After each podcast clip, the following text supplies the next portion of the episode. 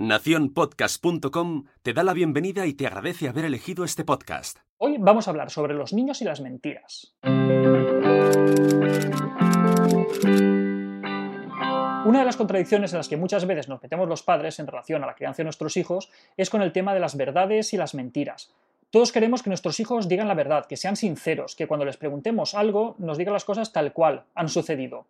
Pero ¿dónde está la contradicción? En que muchas veces nosotros, a la hora de comunicarnos con ellos, no decimos la verdad, les mentimos. ¿Cómo? ¿Que yo miento a mi hijo? Sí, a veces lo hacemos sin darnos cuenta. Son mentiras pequeñas que están integradas en nuestro día a día, pero por pequeñas que sean esas mentiras, al final pueden tener un efecto muy importante en ellos, porque lo que les transmite es que nosotros no somos de fiar. Por ejemplo, el niño está emperrado en continuar en el parque, no quiere salir del parque, no hay forma de hacerle salir. Y claro, como le apetece mucho ver a los abuelos, le decimos, venga, va, corre, sal del parque, que en casa están los abuelos. Y claro, el chafón que se lleva el crío cuando llega a casa y ve que no están los abuelos es tremendo. Eso mina la confianza que tienen nosotros. O el chaval, por ejemplo, está en el baño, se lo está pasando pipa, está chapoteando, se lo está pasando de cine, pero claro, es la hora de cenar y no hay manera de sacarlo de ahí. Y le decimos, venga, va, sécate rápido que hay pizza para cenar. Claro, el chaval se seca corriendo con toda la ilusión del mundo y cuando se ve un brato de brócoli encima de la mesa se le cae el mundo encima.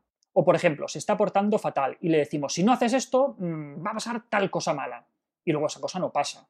O si te portas bien, yo te regalaré o te daré no sé qué. Y luego eso no lo hacemos. Estas mentiras, por pequeñas que sean, van a tener dos consecuencias muy importantes en la relación con nuestros hijos.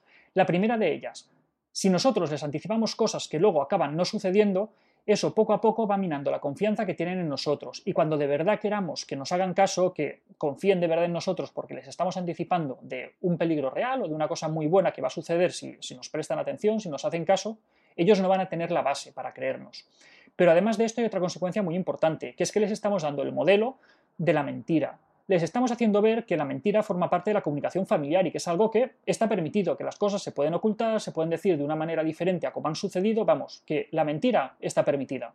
Lo hacemos mucho más de lo que pensamos. Para darnos cuenta, basta con ser un poquito más conscientes de ello, fijarnos muy bien en la comunicación que tenemos con nuestros hijos y tratar de descubrir esas pequeñas mentiras, esas pequeñas alteraciones de la realidad. Al final siempre nos sorprendemos y nos pillamos a nosotros mismos con algunas de esas pequeñas mentiras. Proponte el reto de no mentir a tus hijos. Por pequeñas que sean esas mentiras, al final tienen un efecto.